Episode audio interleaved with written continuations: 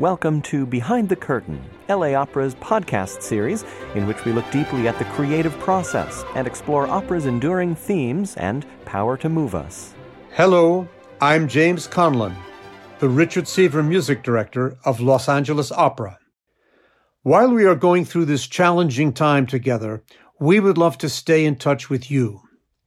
Music is healing and inspiring. As we search for ways to grapple with the difficulties that face us, one of the best ways to be uplifted is through classical music, and especially through opera. To that end, I invite you to join me for a mini series of talks here as part of LA Opera's regular Behind the Curtain podcast series.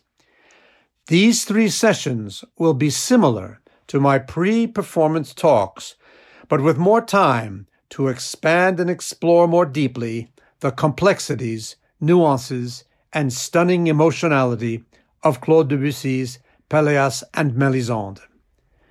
I am eager to share my thoughts and feelings about this opera, which is surely one of my desert island favorites, hoping that it will become one of yours. And this time, I won't have to run down to the orchestra pit, and you don't have to rush to your seat. Thanks for joining us and enjoy.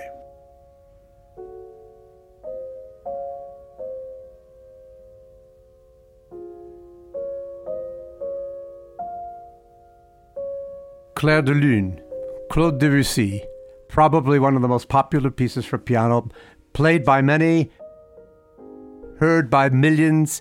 Everybody knows it, and I think loves it. So I'm going to be talking about Pelléas and Mélisande, Debussy's only opera. And why have I decided to do this? Get on air very early, not just making you wait for the performance and hearing a pre performance talk, which I hope you'll all come to, of course, because I love this opera so much I couldn't contain myself. So I started making, preparing everything in January so that we could have it up online for you to get a good start in familiarizing yourself with this opera in case you don't know it. And if you don't know it, you're in a majority.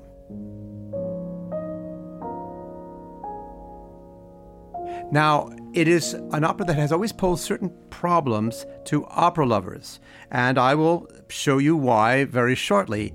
Now, is it really a problem? No. For those of us who love it, the piece is so magnificently beautiful. I consider it certainly one of my Desert Island pieces and one of the five or six greatest singular works, not just in the operatic uh, repertory, but in any repertory. And so I offer it to you.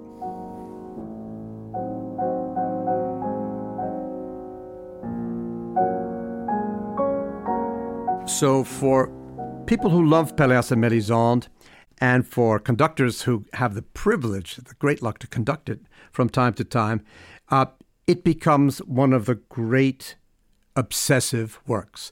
That's to say, while you're working on it, while you're studying it, while you're rehearsing it, while you're performing it, you really can't think about anything else.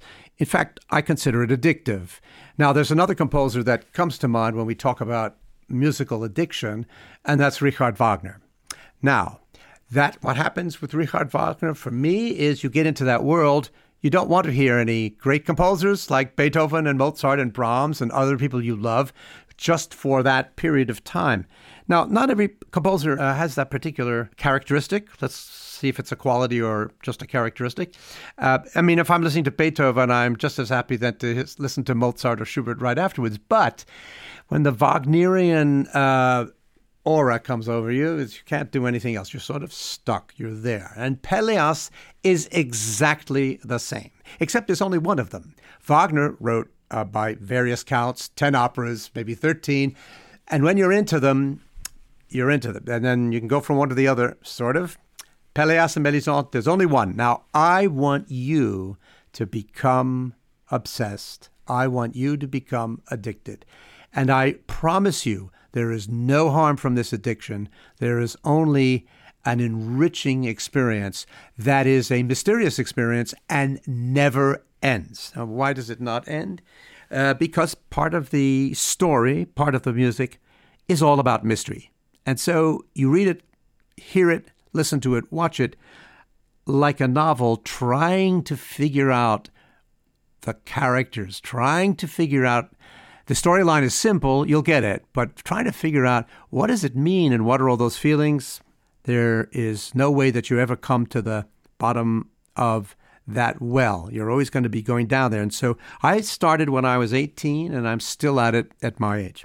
Claude Debussy is, from my mind, perhaps the greatest French composer, certainly of his period, and certainly in his way, the most influential. It took him a long time to find an operatic subject that he actually saw through to the end. And so consequently, he only finished one opera. He's like Beethoven, who only wrote Fidelio. He worked on it for a very long time, perfecting it, changing it, searching for more. But he could only write one. He had found, and it took him a long time to find, the perfect work for him to set to music. And it was, by no surprise, called Pelléas and Mélisande by the Belgian writer, poet, Maurice Maeterlinck. Now, by an incredible coincidence, Debussy was born on August the 22nd, 1862. Maurice uh, Maeterlinck was born on August the 29th, 1862. They were born one week apart. Debussy in a suburb of Paris, Maeterlinck in the Belgian city of Ghent, and they didn't know each other. They had no contact with each other until after Debussy read the play, decided that was the play he wanted to turn into an opera, and then he went to ask permission. Now, I don't know what would have happened if Maeterlinck had refused it because he had already started writing the music. But Maeterlinck said, fine. And so he took the play and literally wrote an opera to the text.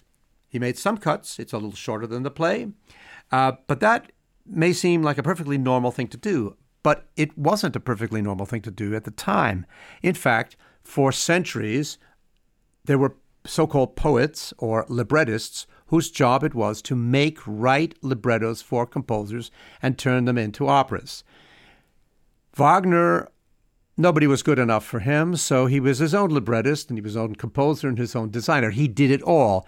And then there's started to be a little bit of a tendency around the turn of the century for people to want to be the next Wagner. But it was basically Debussy who took the idea to take a text and write exactly to that text. Now, Soon afterwards, Richard Strauss, always on top of everything, realized that you could do that. He took Oscar Wilde's text of Salome and wrote an opera. And then soon after that, Alexander Zemlinsky uh, found another work of Oscar Wilde, uh, A Florentine Tragedy, and he did the same thing. And then Alban Berg took Wozzeck by Büchner, and he did the same thing. So, no big deal now.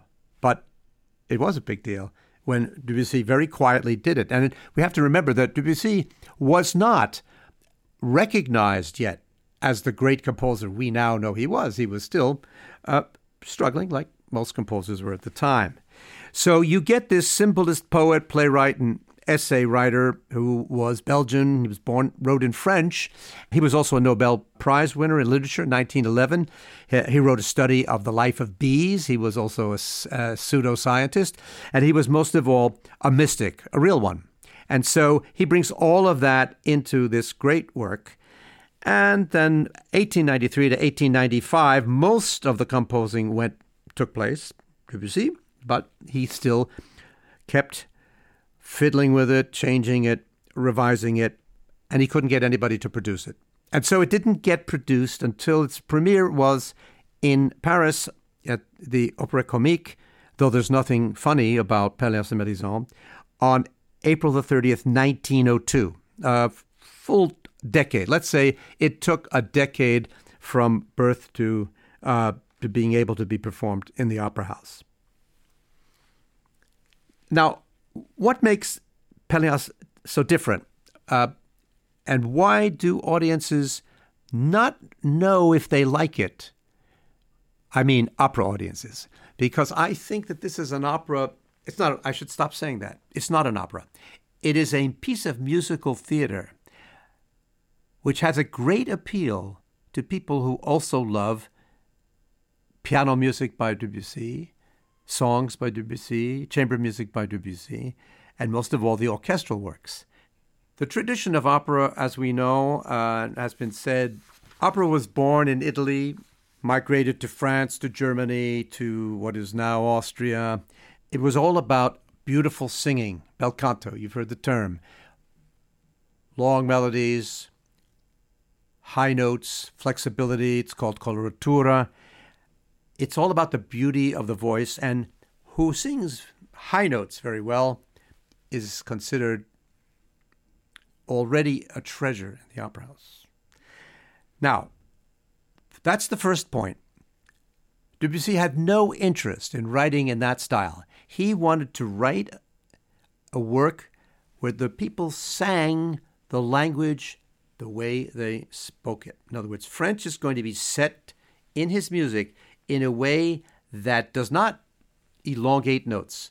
There are no concessions to vocalism. It's all about the text. So the opera, born in Italy and described by Carolyn Abbate and Roger Parker in their marvelous history of opera, before they summed it up at the end, they said, That's it. That's opera.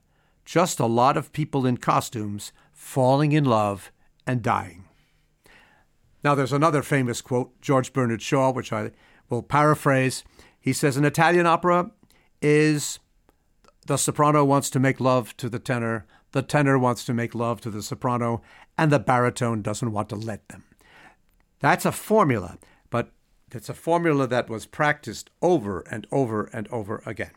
And if there was a low male voice, a bass, uh, he was often an older man, a king, uh, a wicked man, could be a judge, a czar, a pope. But the lovers were the soprano and the tenor. Now we're going to see how, on the one hand, Debussy was revolutionary and changing everything. At the same time, he's going to start with that basic formula because it's going to be about a young man and a young woman who fall in love, and there's going to be a baritone who's in the way. More on that coming up. I should add at this point, or any point, that one could talk about all the aspects of Pelléas and Mélisande, and it would take, you'd have to go on retreat at least for a weekend or maybe three or four days. So I'm not going to attempt to do any of that right now in this podcast. I'm going to be emphasizing one or two aspects uh, just to make a point. Why this opera is an atypical opera, and why it is that some audience members say, well, wait a minute, there were no arias, there were no high notes, uh, there were no duets. Uh, I feel a little bit strange. I come here and that's what I expect. Well, this is a very different experience, and it's a, it's almost like a mystical experience. So now you know Clair de Lune. Listen to this, which is just a small excerpt from the end of the opera, the last phrase of the opera, and you'll get a picture of the aesthetic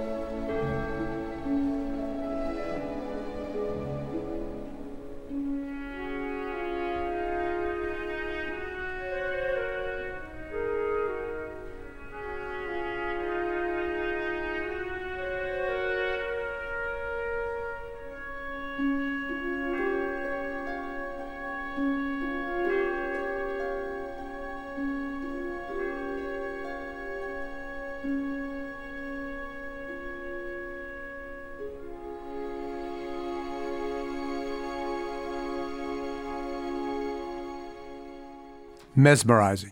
Now, that kind of atmosphere, that kind of spirit, let's listen to another, just a small moment from La Mer, which, of course, is one of Debussy's great pieces for orchestra. You get the same kind of color, so that if you know La Mer, you'll find yourself in familiar waters. Can I say that?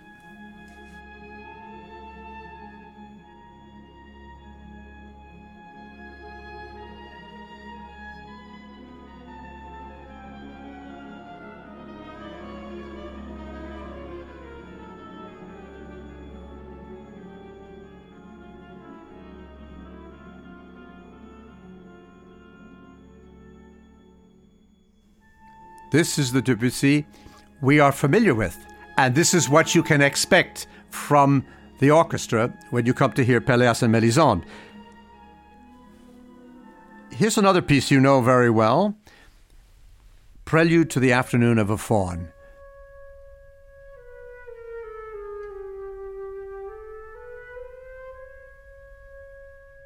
A piece that caused a scandal when it was premiered. The critics dismissed it, and it proceeded to become a staple of every concert repertory orchestra all over the world. This beautiful, it's a new color. That's what shocked at the time.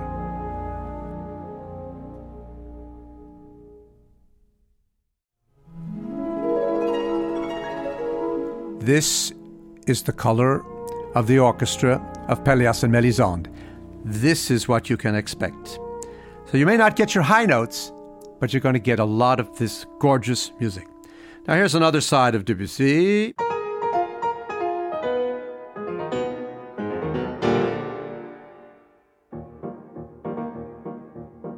Golliwogg's Cakewalk.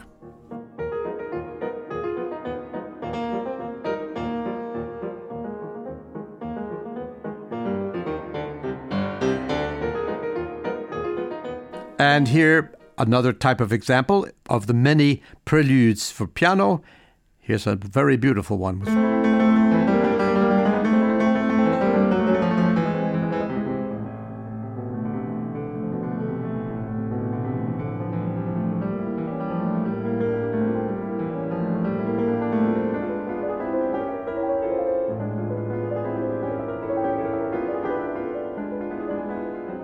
And here's another one.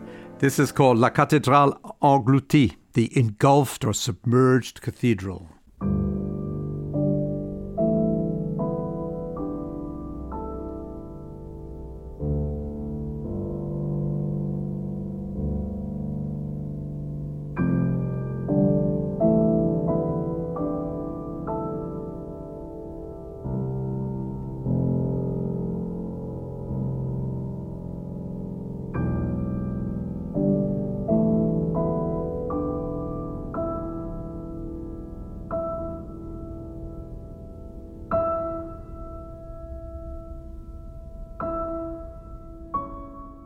Debussy wanted the form to come out of the feeling or spirit of a piece. In other words, he thought, for instance, that the classical symphony was obsolete. So he never wrote a symphony. He, every orchestra piece he wrote started with an idea, an aesthetic, a feeling, uh, a color, and he worked from the feeling outward, and that made the form. Well, he did the same thing with this opera. The only being difference being is that Pelléas and Mélisande was a play in five acts. Why in five acts? Because every play in French literature over 300 years was in five acts, and so is the opera. That's the only form, however, it has. The music is written continuously, it never stops, and that is, of course, one of the Wagnerian, uh, part of the Wagnerian revolution. Now, before I go any further, I do have to talk about Wagner. For those of you who love Wagner, please don't be offended by what I'm going to be saying. For those of you who don't like Wagner, well, first of all, I wish you did. And, uh, well, Debussy, like most young artists, was totally mesmerized by Wagner and the power of the new ideas that he had brought into the world. Wagner influenced every discipline, not just music music, opera, orchestra, harmony, poetry, theater, and much more. So Debussy was not unlike anybody else. He was fascinated with that. And then, as many young men do, after they got finished with that, then they rejected their fathers, so to speak. And so he will spend a lot of his time expressing ideas which are anti Wagnerian. But he could not get out from underneath the amazing power and shadow of Wagner's influence. More on that as time goes on. Now, one of those things he, of course, did he wrote he wrote these scenes or acts that never stop. They're all connected. Let's ask ourselves, what are the things that are different about Pelléas and Mélisande, and where did they come from? Did they come from Wagner? Were they Debussy's own ideas? Were there other influences? Well, one of the things is that there should be no long held notes. Debussy at one point wrote an article, Why I Wrote Pelléas. I'm going to quote from it because I think it's interesting. The drama of Pelléas, which, despite its atmosphere of dreams, contains much more humanity than so called real life documents. It seemed to suit my intention admirably. It has an evocative language whose sensitivity could find its extension in music and in orchestral setting. You see, that's important. He speaks right away of the importance of the orchestra.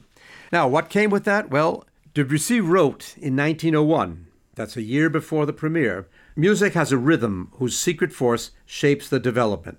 The impulses of the soul, however, have quite a different rhythm, more instinctively general and controlled by many events. From the incompatibility of these two rhythms, a perpetual conflict arises.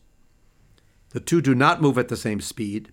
Either the music gets out of breath by chasing after the character, or the character sits on a note to allow the music to catch up with it.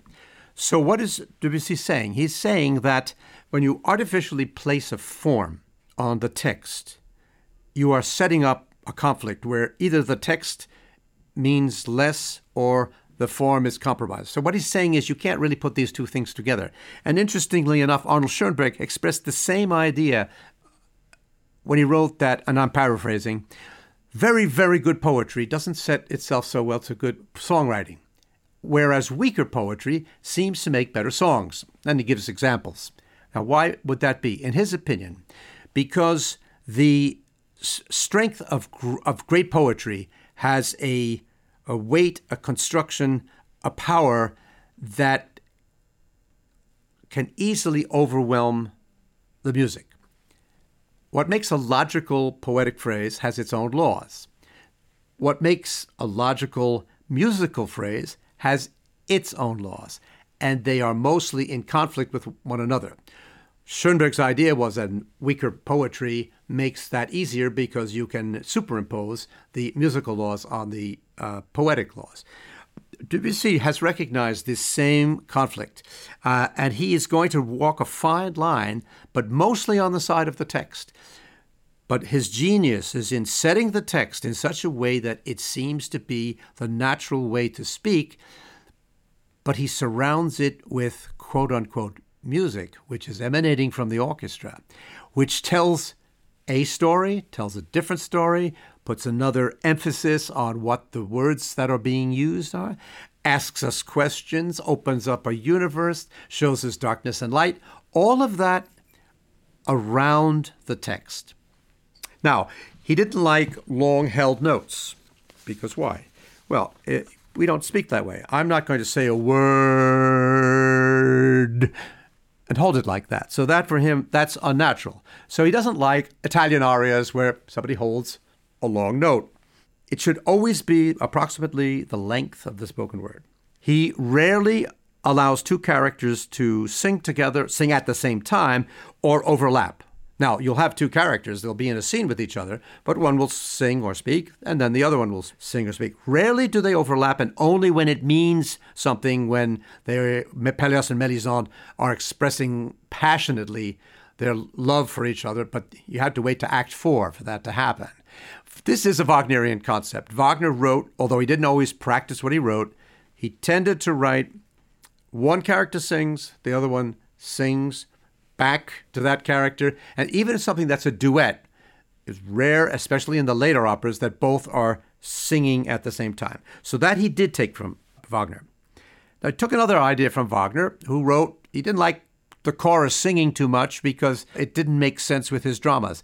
Now, he wrote that, but then, of course, he wrote some absolutely great operas full of choruses, especially the early ones. He developed that idea as time went on, but The Flying Dutchman has great choruses. Tannhäuser has the f- famous Pilgrim's Chorus. Uh, Lohengrin has choral music from beginning to end. Meistersinger has great choral moments. Parsifal has a little bit less. The Ring, zero. Until the end of the ring, the last part, Die Götterdämmerung, has one scene that's a chorus scene. So he was ambivalent about the use of the chorus. So Wagner, when the form made sense, when the dramatic form made sense, he'd use a chorus, and when it didn't, he would speak against it. Now, Debussy didn't want the chorus really participating. And so there is only one brief excerpt where we hear a chorus. We do not see them, and it's only a color, and they have no words. The chorus in Pelléas only sings in one scene in Act One, and it's a pictorial effect of the sailors leaving on an unseen boat which had brought Mélisande to live in this new place. Now, both Wagner and Debussy wrote continuous music. It's called through composed music. It means it never stops. There are no so called closed forms where you have a beginning, a middle, and an end. It's all based on the scene or the act. The next point, Debussy is going to liberate himself even from Wagner. He doesn't want the voice being raised into the upper extremes, except for moments of great intensity, intense emotion, love, passion, anger, violence. The normal discourse is in the middle register because that's where we speak. We only shout when there's a reason to shout. And Debussy felt all these operas, all these people are shouting all the time at the top of their lungs on these very high notes. It doesn't correspond with reality.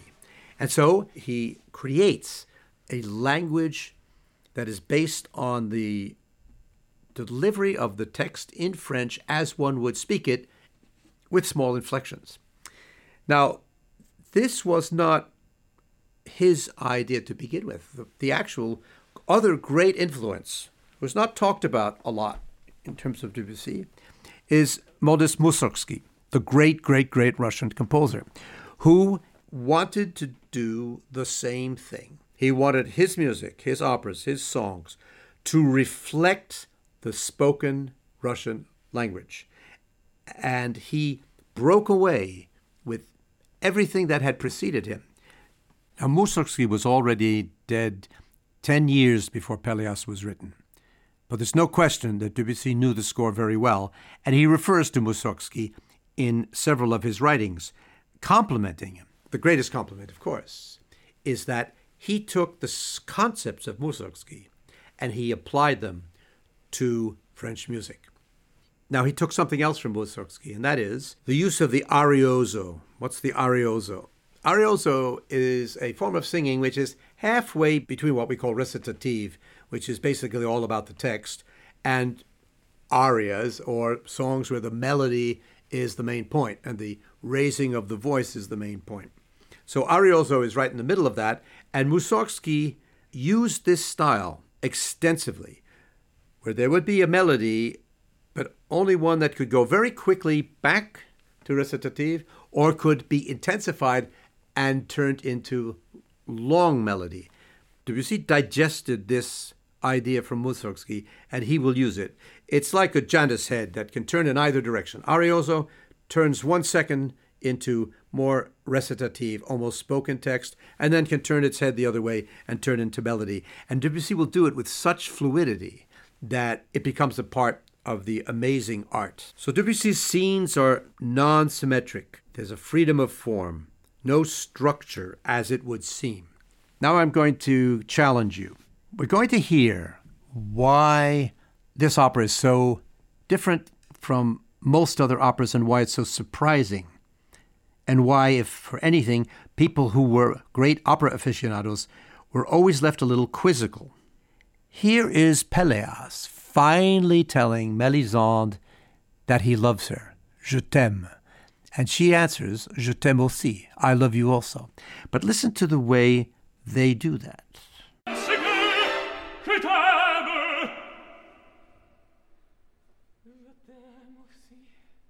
You can barely hear her. And he can't hear her. He says, Que tu dis, Mélisande? What did you say? Here's a Verdian tenor and soprano expressing the same thing in Italian. Tabo, I love you.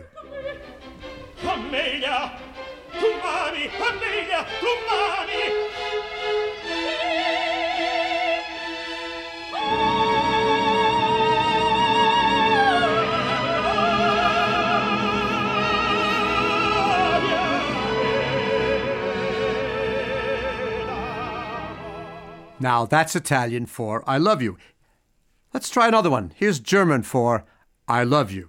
This is Siegfried and Brünnhilde after five hours.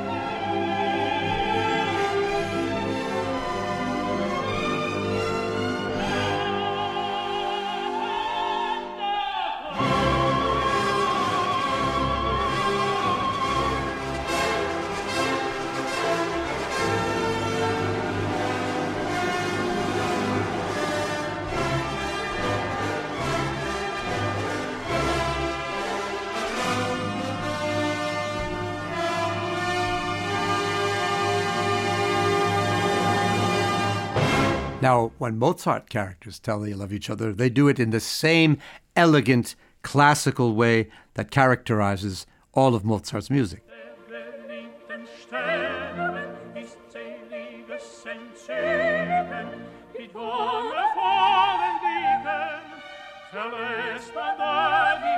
Gentle, elegant, they sing together, which of course we know Debussy didn't want.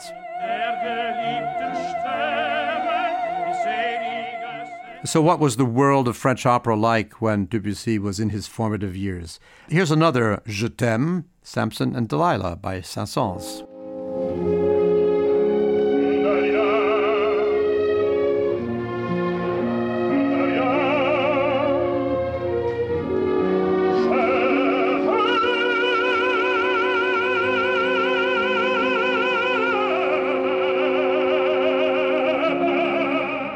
So you see, it's important to say it at the top of your lungs, but not to Debussy.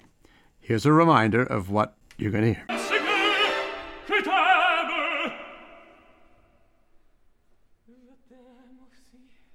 Coloratura, ornamentation, vocal displays of agility and virtuosity, basic to much of the 19th century Italian music, even before, of course, from the time of Handel. Debussy is having none of it. No displays of vocalism. Not interested. Not at all. So, for instance, Verdi.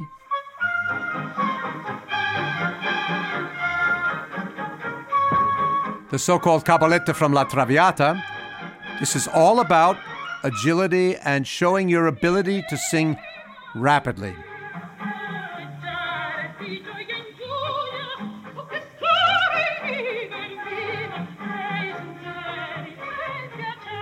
That, of course, is Maria Callas. Here she is in a French opera, which is based on the Italian forms. It's Gounod's Romeo and Juliet.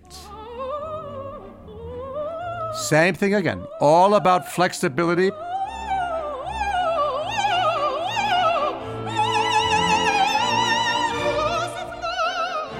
Debussy doesn't want choruses around. Here's a magnificent chorus, but he didn't want one. This is Samson and Delilah again. These are the Hebrews singing to their God.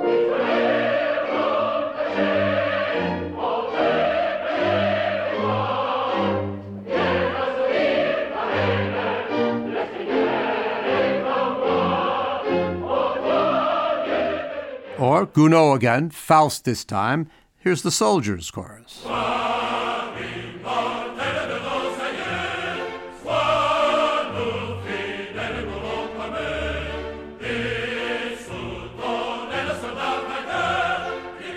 No interest on Debussy's part. He is rebelling against all of this.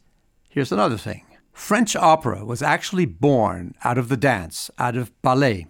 And so dance and ballet was always a must in every French opera right up until the time of Debussy. Here, for instance, is Gounod's Faust again, although it is said that he didn't write the ballet.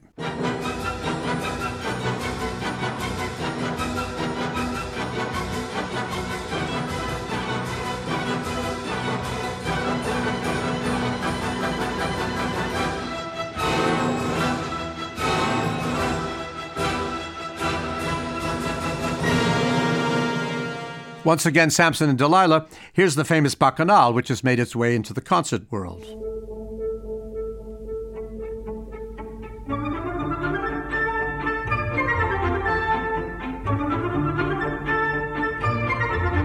Now, that's the world of French opera, into which Debussy is born and developed. Now, he's going to change all of that. He's rejected all of that. He's going to be attracted to the model of mystical music, so he's got to go to Wagner and to Parsifal.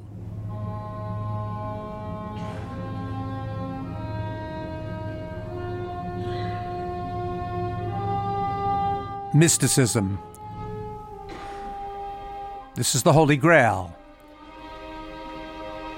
But this kind of slow, mesmerizing music is Debussy's model.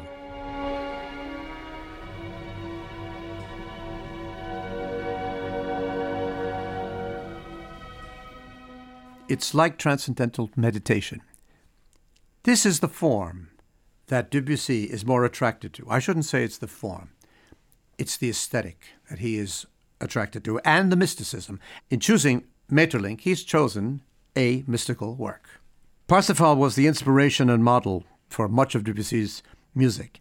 Even more so for Pelléas and Mélisande, the influence of Wagner's great Tristan and Isolde can be seen in the cracks. Here is Tristan and Isolde. This is the principal motive, and here's the Tristan chord, which revolutionized harmony in the Western world. The opera is dedicated to the expression, endless yearning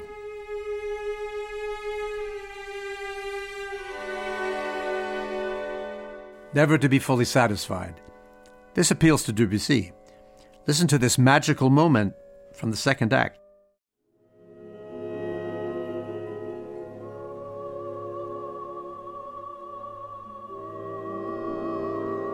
Tristan and Isolde are in the dark, expressing their love freely. And the companion of Isolde, Brangäne, watches out to be sure that nobody comes and discovers them. That aesthetic passes into Debussy. This is from the first nocturne for orchestra. It was called Nuages, Clouds.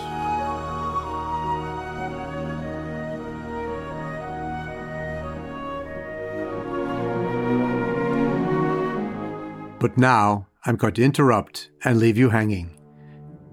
We'll see each other the next time. This is James Conlon, Music Director of Los Angeles Opera.